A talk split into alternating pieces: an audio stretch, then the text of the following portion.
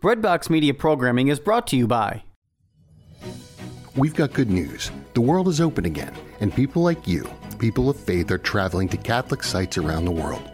Want to travel with exceptional Catholic leaders this fall, next year, or in the future? Are you looking to see specific sites, celebrate traditional Latin Mass, or travel to destinations without vaccine requirements? We are here to help you deepen your faith on pilgrimage. Give us a call at 1 800 842 4842 or visit us online at selectinternationaltours.com. Select International Tours is your pilgrimage company, and we have the perfect Catholic trip for you. Are you looking to serve God and society? Consider putting your gifts to work as a lawyer.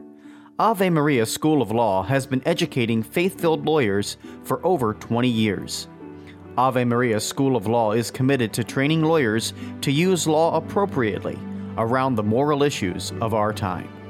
Visit avemarialaw.edu to learn more about integrating your faith with a law degree. Good morning, Phillip. Good morning, Ricardo. We got help today. We did. We, got a question. We got a question, yeah, question from the crowd. yes, and the question is The question is what do you do on Sunday after Masses? how would you answer?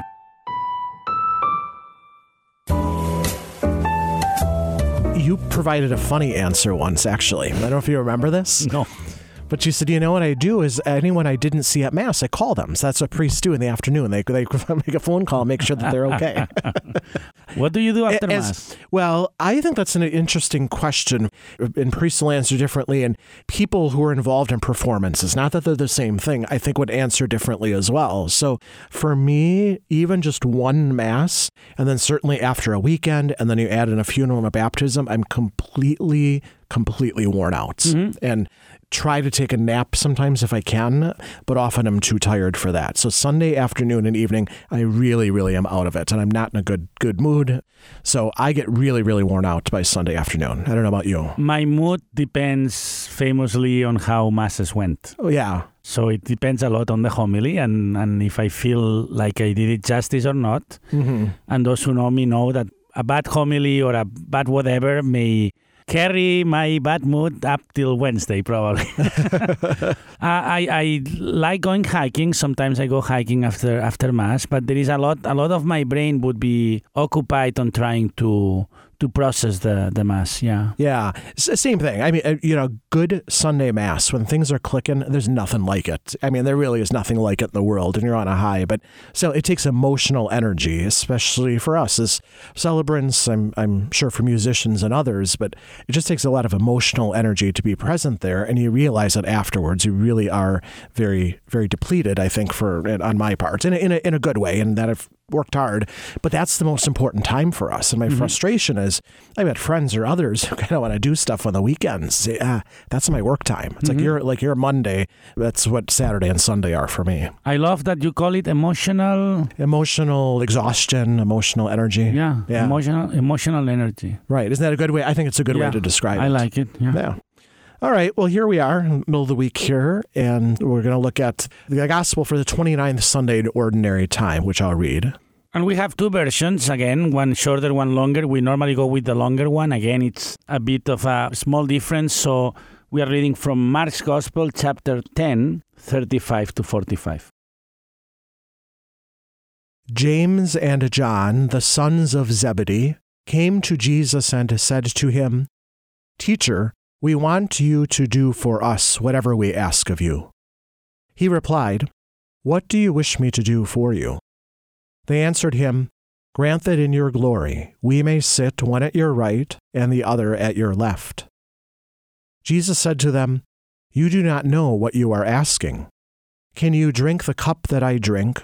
or be baptized with the baptism with which I am baptized? They said to him, We can.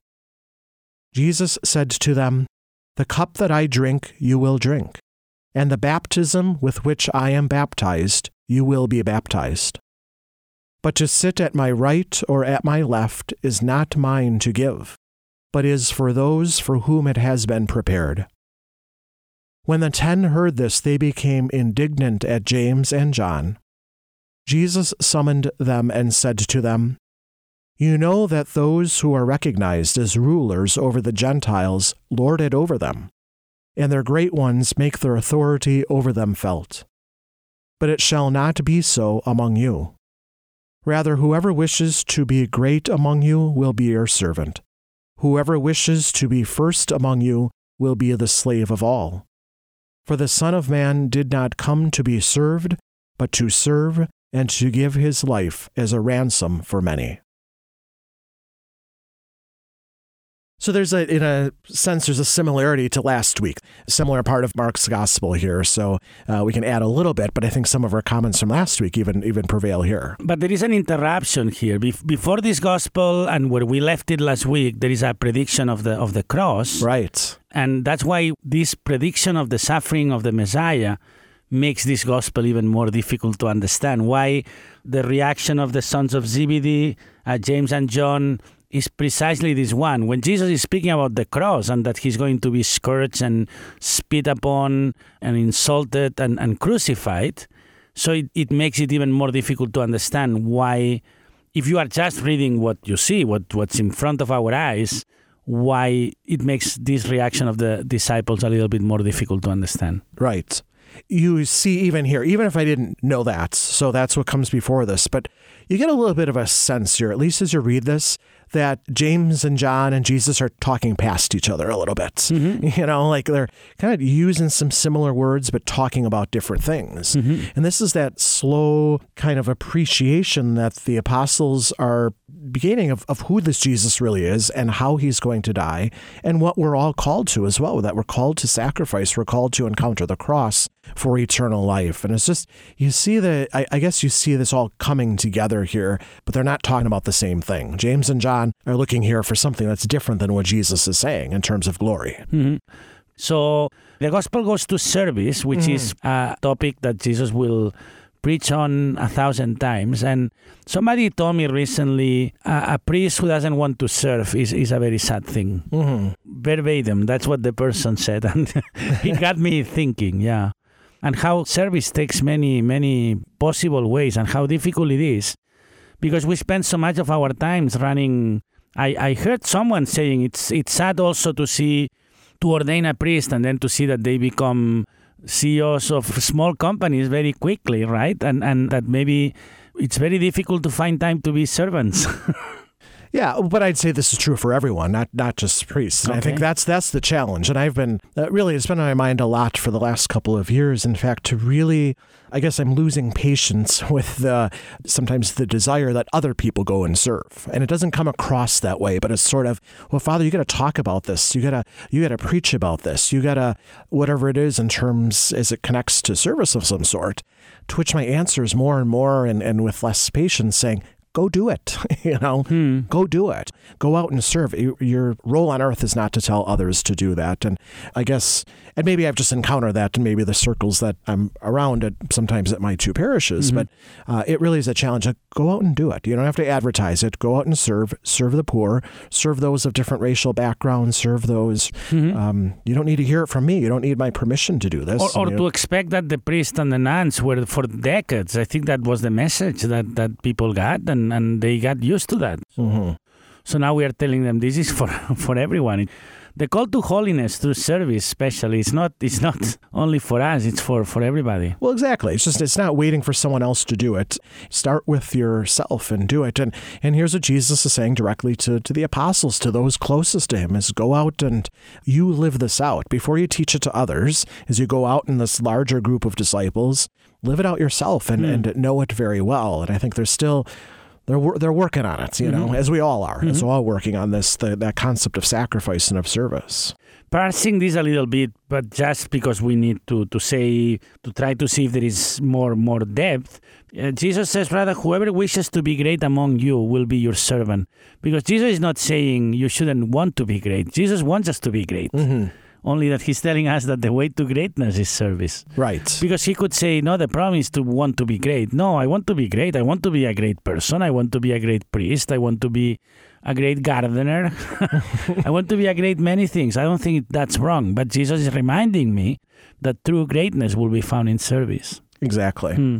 I don't see anything else here that we, we haven't said either last week or, or this week. It's you know it's Jesus. Flipped the world upside down. You know it's uh, those first are going to be last and last are going to be first, and this is how he speaks of it here. In the newsletter of the Perrys, I have a, a new section now that is Did You Know? And it's simple things I had its blurbs, very, very short blurbs. There was one about the Catholic Eastern churches, for instance, or why there is a candle near the tabernacle, things like this. And it would be, I think, this this week we would probably have a one explaining that the word deacon comes from from service, diaconia, service. Right. And and I think I don't know if people know that, but the deacon and priests are ordained deacon first, and then we have uh, married uh, men who are deacons. Deacon comes from the diakonos, diaconia, which is service, Mm-hmm. and that's a, a central topic as we know of the of the gospel. Yeah. May we remember that we are deacons. Exactly. Good. See you next week, Phillip. Thank you. See you next week.